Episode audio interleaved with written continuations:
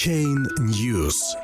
Первый биткоин-кошелек с поддержкой Lightning Network удален из Google Play.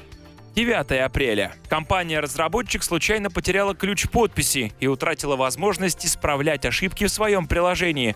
Удалив Eclair из магазина приложений для мобильных устройств под Android, AsyncU обещает скоро выпустить новое отдельное приложение. Французская технологическая компания NCQ, которая занимается разработкой решений для сети биткоина, сообщила о том, что кошелек Eclair с поддержкой протокола Lightning Network удален из магазина приложений Google Play.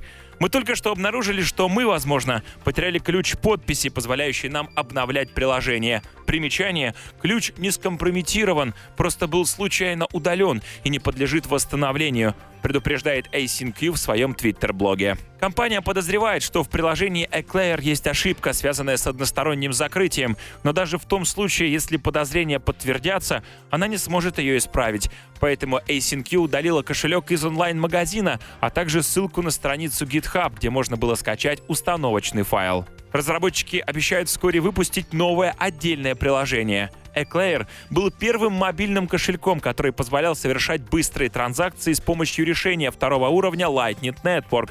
Релиз состоялся 4 апреля. Он был доступен для мобильных устройств, работающих под управлением операционной системы Android с версией 5.0 и выше. Пользователи приветствовали выход Eclair и указывали на необходимость разработки аналогичного приложения для iOS.